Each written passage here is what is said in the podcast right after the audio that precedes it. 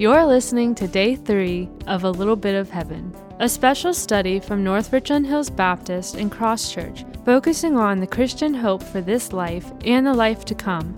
Here's Pastor Scott Mays. One of the constant concerns we have in this life is for our safety. In recent news in nearby Dallas, four individuals broke into a man's home near SMU. His wallet was taken and he was injured in the process. Reports indicate he's still in critical condition recovering from the incident at the time of this recording. Yet, if he recovers, how long will it take before he feels safe again?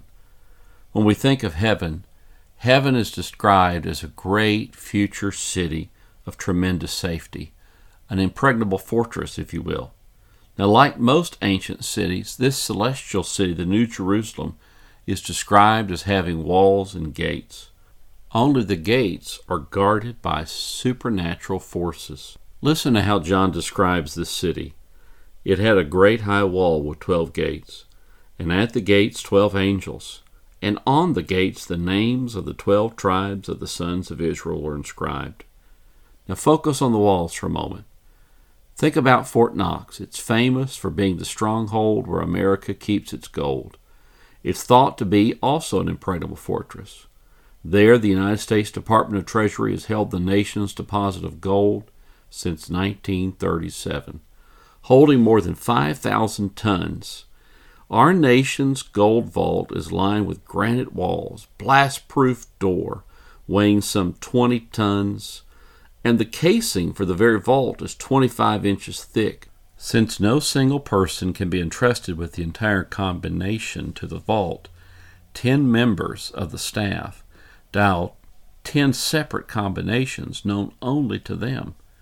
In addition, Fort Knox is protected by layers of physical security, alarms, video cameras, minefields, microphones, and razor wire. Wow!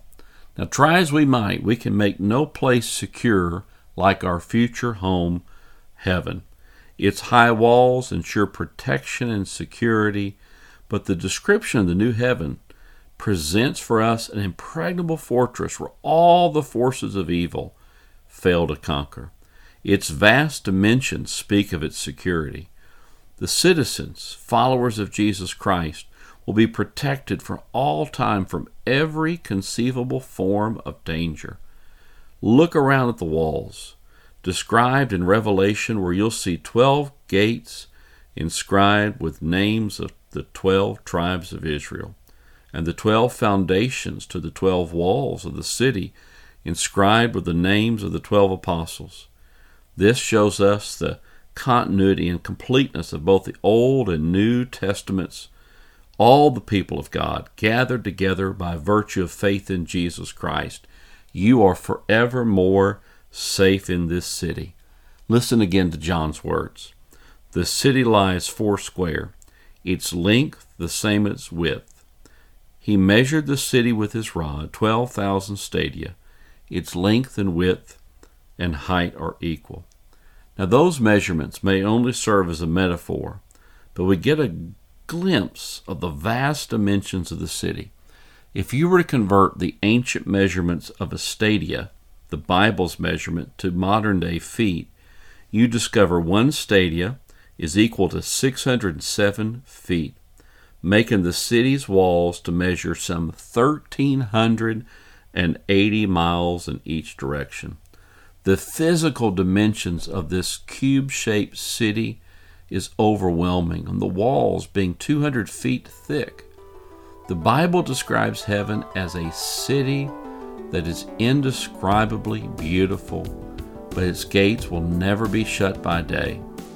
Angels guard the 12 gates, and their supernatural presence will ensure your permanent safety.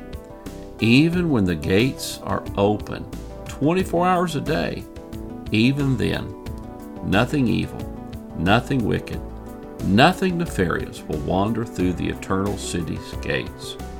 My fellow brothers and sisters in Jesus Christ, you are forevermore safe when you arrive at the entrance to the city gates of heaven.